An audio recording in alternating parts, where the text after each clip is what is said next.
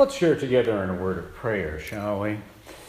Oh Lord, we are um, here today. We are looking for encouragement and uh, also at the same time instruction. We want to know uh, more about you.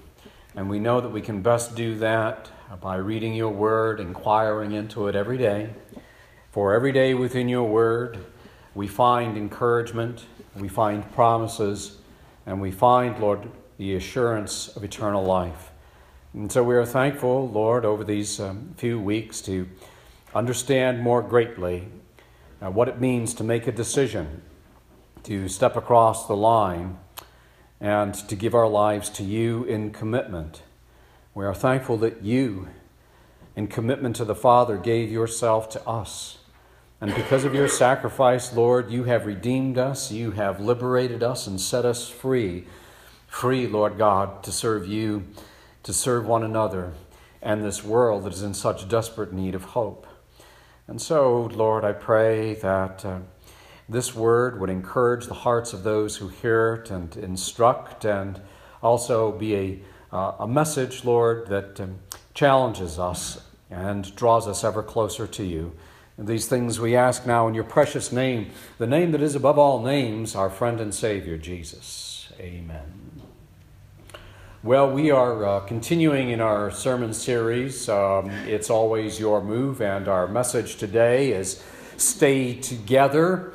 And uh, this is the second, then, of four messages that we'll share in throughout the month of January. Uh, we are moving as we find ourselves from the 14th century BC now to the 12th century BC. So we've moved forward by a couple hundred years. And uh, Canaan, as we find it at this present uh, moment in the world's history, is just a former shadow of itself. It had much uh, grandeur during the conquest of Joshua. Uh, so many of the um, uh, surrounding pagan countries and tribes were conquered under Joshua, but now, uh, as we've advanced along by a couple of hundred years, we find that Israel is no longer so great. And um, this wasn't just happening for the nation of Israel, this was true all uh, throughout uh, the Mesopotamian world at that period of time because it's the period of the late Bronze Age where actually great civilizations were collapsing in on themselves and they were uh, breaking apart into smaller little city states, and they were relying, these smaller city states, upon vast super empires uh, to kind of keep the peace, if you will. And so it's a, a period of, of great change and great transition. And it's also a, a period of great invention because it's during this period of the late Bronze Age in which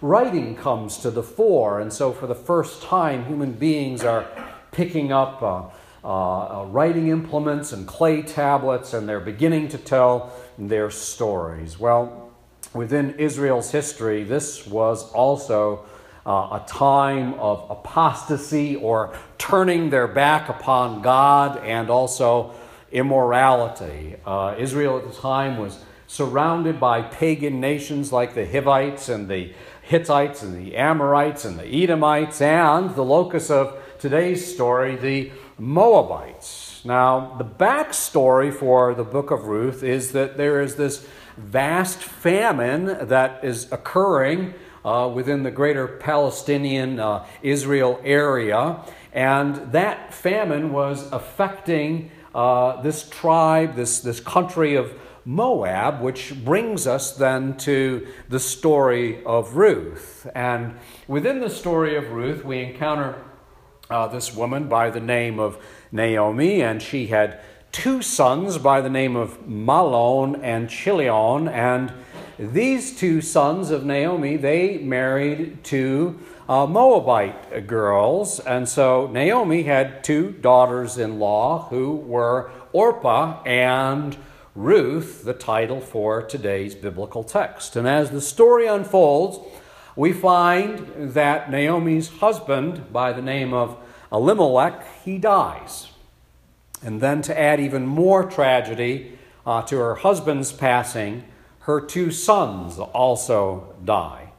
And so Naomi is left alone, just her by herself and her two uh, daughters and daughters in law. And they are now left very, very vulnerable because during those days the social structure was such that women left by themselves as widowers, and that's why it is that in the book of James, James says that the, the most the highest standard for the Christian gospel is what? To take care of the widow and orphan. And here we find evidence of this within the book of Ruth that Naomi was widowed. And so very, very vulnerable. Uh, and, and to add to that was this period of famine. No husband and very, very little food. And so Naomi makes this very, very difficult decision, for she had heard that God was actually blessing the nation of Israel with great food stocks. And so she thought to herself, My husband is gone, my two sons are gone. I'm going to set off to Israel, where she was originally from, actually, and I'm going to see if I can't make a way for myself in life. And so she makes that difficult choice after having lived in Moab for 10 years. Uh, she became used to the culture there to make the trek to return back home to Bethlehem. But on her way back home to Bethlehem, and Bethlehem is just a, another way of identifying that town with the name breadbasket. That's what Bethlehem means bread basket. And so she comes to this decision that her two daughters in law, Orpah and Ruth, you know what? They need to be given a choice too. And so Naomi allows the choice for her daughters in law to return to their homes. Remember, they were Moabite girls, to return back to Moab so that they can hit the reset button and start their lives all over again. And there's this very moving passage within the book of Ruth. It's not our text for today, but um, their mother in law, Naomi, has this heart to heart with her two daughters in law, and she says, Look at girls, even if I was to find another husband again, which is an unlikely scenario, and even if I were to have children again, and even if those children were, were to be boys, think of all the time that would go by before they would turn into men. So, so the best thing for you to do is to go back to Moab and start your lives all over again. And so, in a very moving and powerful way within the book of Ruth, they make their own choices. And so, Ruth, when she is given that choice, she makes the decision that she is going to stay with her mother in law, Naomi.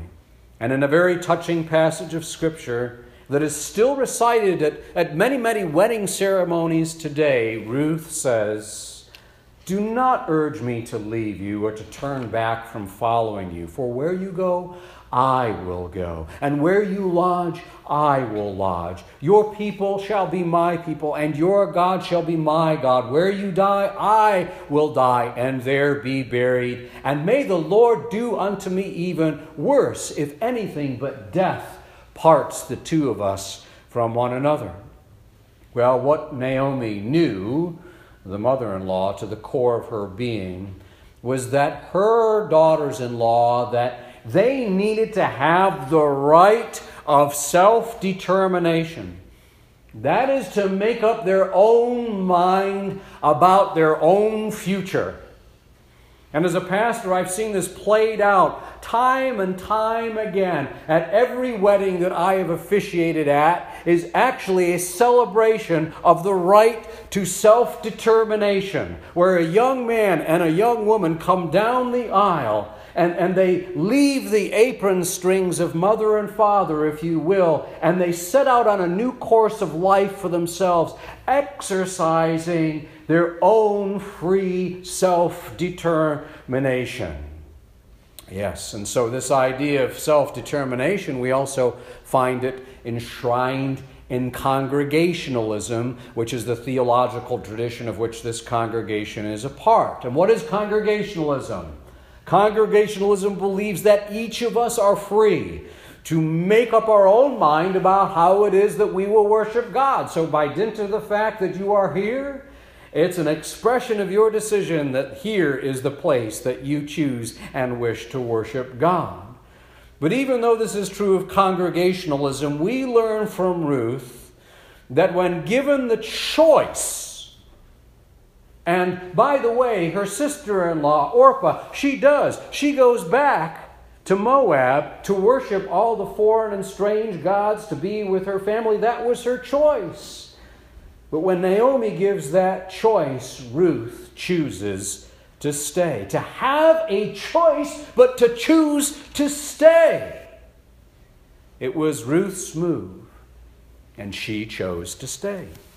Staying together in the story of Ruth trumped the right of her own self determination, her own choice to make her own decision, which was freely given to her. She said, No, what's greater is that you and I, Naomi, that we stay together. Now, apart from the deep emotional connection between these two women, we must ask well, why? Why did she do this? Why did Ruth decide to, to go with Naomi back to Bethlehem? Perhaps it was because of her need to survive. That is, two women clinging together is, is better than, than one trying to survive all by herself. Or perhaps Ruth also found that the gods of Moab were meaningless and that she just couldn't face embracing a shallow faith like her sister Orpah. It's not that the gods of Moab were boring, you know, not by any means at all. They weren't. The gods of Moab, they were rather exciting. You had Chemosh the destroyer, you know, would put any kind of video game that kids like to play on today to shame, you know. And Chemosh the destroyer demanded his human sacrifices that blood be shed. And they took that very seriously in Moab. Or there is Ashtar, the fertility goddess, known for her untrammeled sexual love with anyone that came calling upon her. But despite all of this excitement in religion, perhaps Ruth found that these gods really did lack substance and meaning. Just like the empty gods of the 21st century. Rampant consumerism, intrusive technology, and the god of superficial entertainment. And who wants to worship a God who lacks substance and meaning? Apparently, a lot of people do, but not Ruth. No, Ruth is not going for what's on the surface, not in her relationship with her mother in law, and not in her faith. She wants to have a faith that is going to go deeper than just the superficial gods of Moab. Yeah? She understands that it's emotional and spiritual depth that keeps people together.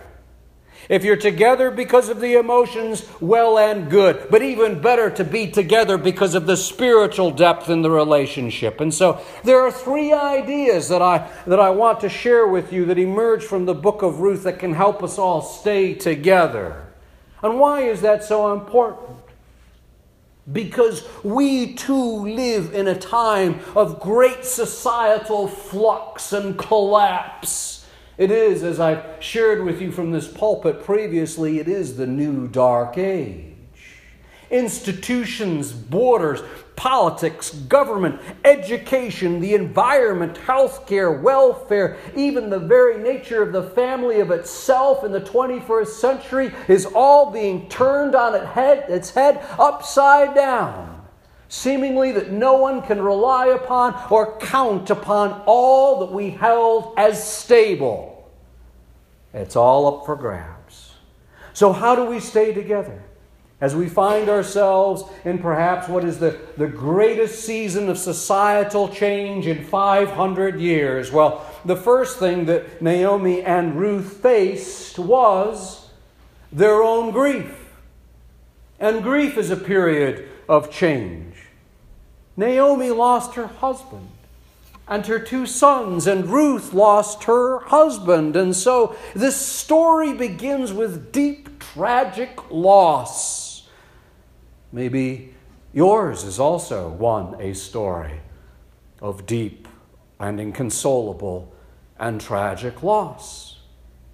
There was a young boy who was sent to the corner store by his mother to buy a loaf of bread, and he was gone far too much longer than what it takes normally just to ride his bike to the store and purchase a loaf of bread. And when he finally returned, his mother asked, Well, where have you been? I've been worried sick that you've been gone for so long. And he said, Well, he said, there was a little boy that I saw when I was coming out of the store, and his bike was broken, and he was sitting there on the curb and he was crying. So I stopped to help him because his bike was busted. And the mother said, Well, I, I didn't know that, son, that you knew anything about fixing bikes. And and he replied, He said, I don't.